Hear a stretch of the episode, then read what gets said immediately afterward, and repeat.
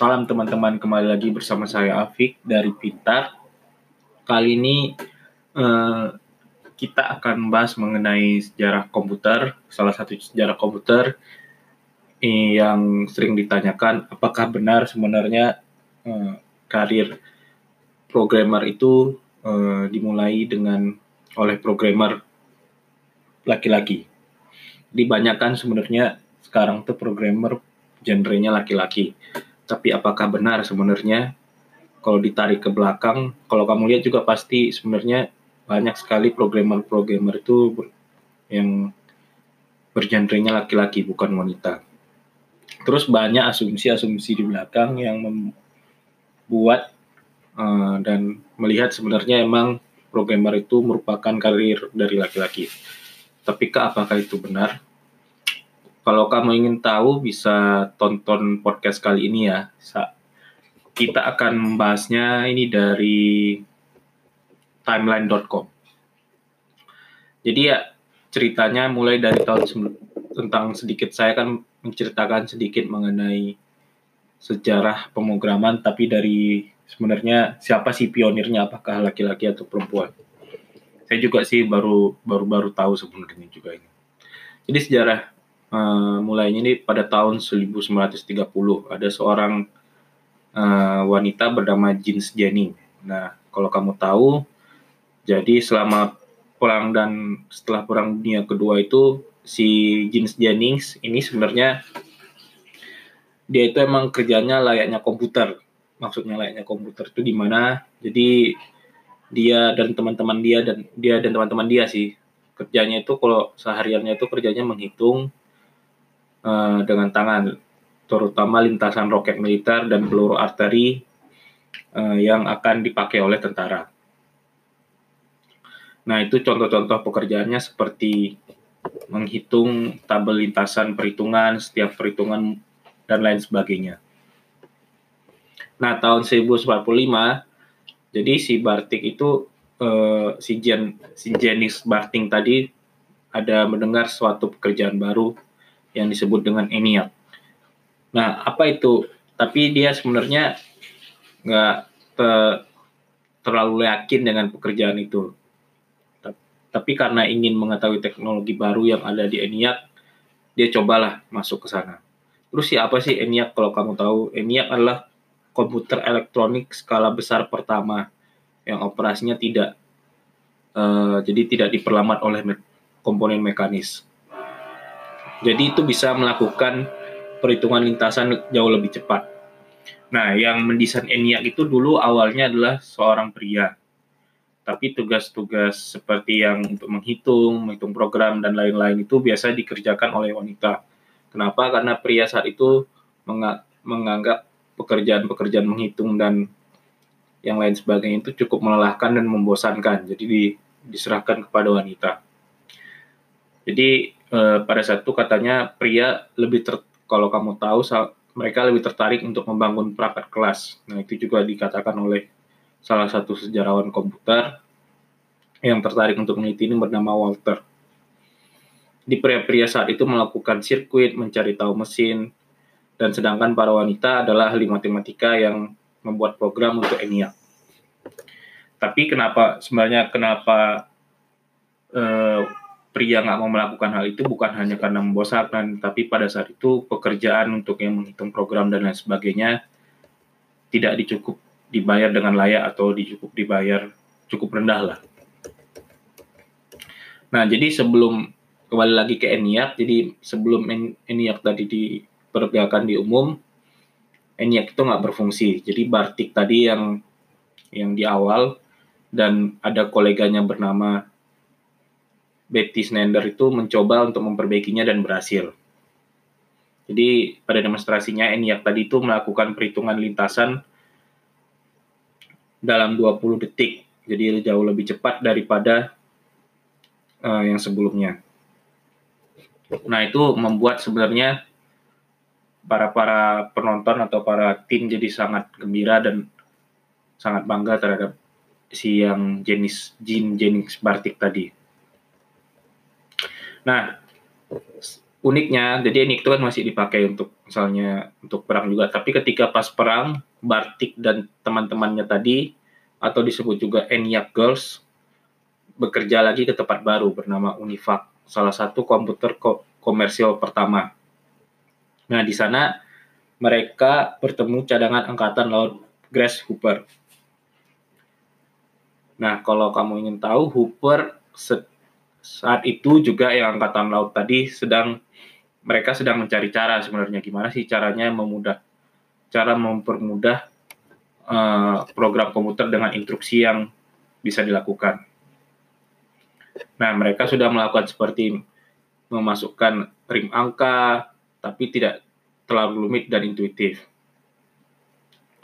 Mereka juga menemukan metode pemrograman komputer dengan kata-kata ahli angka dan pada tahun 1959 menciptakan bahasa pemrograman pertama. Uh, bukan pertama sih juga, maksudnya yang cukup terkenal dan kalau kamu tahu sebenarnya ya sekarang ada sih beberapa yang pakai juga itu namanya COBOL. Nah, COBOL ini kalau kalau kamu tahu masih pakai di bank atau pemerintah. Jadi kalau itu sistem-sistem lama COBOL itu masih dipakai lah. Jadi COBOL ini eh, sangat ber, sangat bagus lah untuk misalnya untuk sistem-sistem yang rumit dan mahir dengan angka. Jadi digunakan setelah COBOL itu keluar, yang tadi di, mereka yang menemukan juga digunakan di hampir semua transaksi bisnis karena memudahkan juga kan jadi karena ada pemrograman tadi. Contohnya setiap kamu paling gampangnya dulu kalau menggeser kartu kredit eh, COBOL itu dipakai. Nah pada tahun itu karena ada COBOL tadi masih masih sangat banyak presentasi oleh programmer wanita. Jadi sekitar 30 sampai 50 persen itu programmer adalah wanita dan pada saat itu juga kari masyarakat mengira bahwa uh, programmer merupakan karir alami dari wanita. Ya, itu telah dibuktikan di beberapa seperti fitur Cosmopolitan 1967 tentang Computer Girls. Nah, jadi banyak sih yang mengatakan jadi pada saat itu seperti ya, perempuan itu sebenarnya ahli dalam pemrograman komputer. Tapi pada saat ini sebenarnya pemrograman itu atau orang memandang karir pemrograman sudah berubah. Kenapa? Karena pemrograman tiba-tiba terlihat seperti hal berat secara intelektual dan gaji naik secara signifikan. Nah, karena yang tadi itu, karena kedua hal tersebut, jadi menantang bagi banyak pria untuk meningkatkan prestige mereka sendiri. Itu menurut seorang sejarawan sih bernama Nathan Ensmenger. Jadi pria-pria pria-pria sekarang itu banyak yang membuat komunitas, organisasi profesional, dan juga beberapa pengusaha atau beberapa organisasi membuat syarat yang lebih ketat. Jadi sebenarnya membuat uh, beberapa perekrutan perempuan jadi lebih sulit masuk ke pemrograman.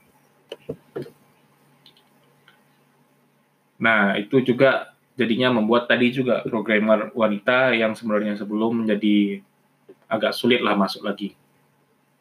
Jadi para pembisnis juga atau para founder atau pengusaha mulai membandingkan sebenarnya pemrograman itu uh, bukan hal-hal yang yang awalnya mungkin kalau kelihatan sama mereka yang cocok dilakukan oleh wanita, tapi sekarang karena yang tadi banyak pria, eh, seperti kegiatan yang maskulin, seperti hal-hal pria lakukan lainnya. Jadi melihat bahwa, jadi karena-karena itu tadi, eh, gelombang tadi itu melihat makin banyak juga stigma-stigma masyarakat bahwa perempuan itu nggak cocok untuk melakukan pemrograman. Nah itu sih, jadi mul akhirnya karena yang tadi juga mulai mulai banyak bias akhirnya melakukan kayak manajer-manajer yang dalam perusahaan tuh mulai bias melakukan tes terhadap perempuan atau laki-laki terhadap programmer. Jadi kalau kamu lihat kan sekarang banyak sekali programmer itu laki-laki daripada perempuan. Nah, salah satu contohnya jadi ada juga bisa dilihat uh, salah satu kunci utama atau tes ke pribadi untuk programmer adalah mereka tidak terlalu suka banyak sosial. Nah itu secara harfiah memang lebih banyak di laki-laki. Padahal, padahal itu salah. Tapi karena yaitu karena bias tadi, karena kelihatan mostly-nya yang masuk laki-laki dan diambil datanya adalah mostly yang nggak banyak bersosialisasi atau lain sebagainya. Jadi manajer uh, saat itu atau saat ini juga melihat bahwa orang-orang yang tepat untuk melakukan pekerjaan programming adalah laki-laki. Nah, pada tahun bahkan pada saat itu juga pada tahun tadi kan belum sampai tahun 1980-an tuh. Nah, itu muncul juga tokoh-tokoh teknologi yang sangat-sangat terkenal bernama Steve Jobs dan Bill Gates. Nah, kedua orang ini juga laki-laki, jadi makin menguatlah bahwa sebenarnya programmer itu uh, adalah bentuk dari uh, maskulinitas atau pekerjaan laki-laki. Bahkan kalau kamu lihat juga banyak yang video film-film seperti yang menggambarkan uh, pemrograman atau teknologi seperti War Games, War Games dan video-video game awal itu dipasarkan atau diperuntukkan oleh pria laki-laki. Jadi makin udah makin ter ter apa maksudnya terstigma di masyarakat bahwa laki-laki tapi bis, makin lagi ditambah dengan campaign-campaign lain makin dikena makin banyak laki-laki yang ingin menjadi programmer. Jadi gagasan menurut Stephen Hand gagasan bahwa komputer untuk laki, anak laki-laki adalah sebuah menjadi narasi. Itu yang menjadi cerita yang menjadi revolusi suatu komputasi. Nah, itu juga yang membuat yang budaya-budaya teki sekarang. Nah, kalau kamu lihat emang sebenarnya kan sebenarnya agak aneh sih um, karena dari wanita bisa naik harga gajinya dan supply dan demand lain sebagainya banyak pria yang masuk. Semuanya pada dasarnya bukan karena genre jadi tapi karena itu tadi emang pasar dan masyarakat seperti mendefinisikan bahwa programmer itu adalah pekerjaan laki-laki. Tapi pada pada nyatanya tidak. Kalau ditarik lagi sebelumnya, ya itu tadi masih banyak perempuan. Contohnya saja pada tahun masih tahun seri pada tahun 1986 sarjana ilmu komputer itu masih lebih banyak wanita. Gitu tapi ya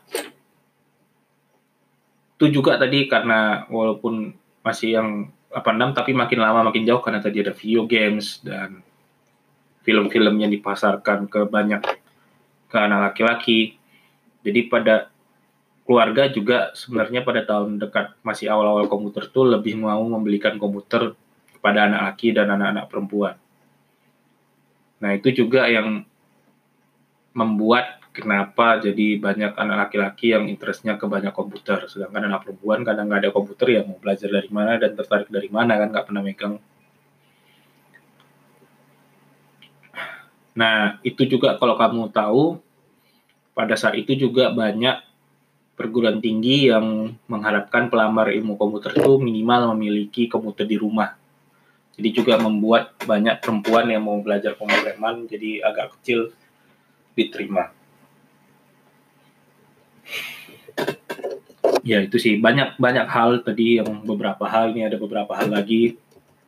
Nah pak malah makin sekarang pada yang data terakhir pada 2011 presentasi wanita di dalam ilmu komputer itu sebenarnya sudah sangat turun drastis itu pada tahun 2011 itu sekitar 17 persen yang awalnya tadi kalau di awal-awal kan udah sekitar 30 sampai 50 persen Bahkan di tahun 2017 itu turun lagi sekitar 6,7 persen.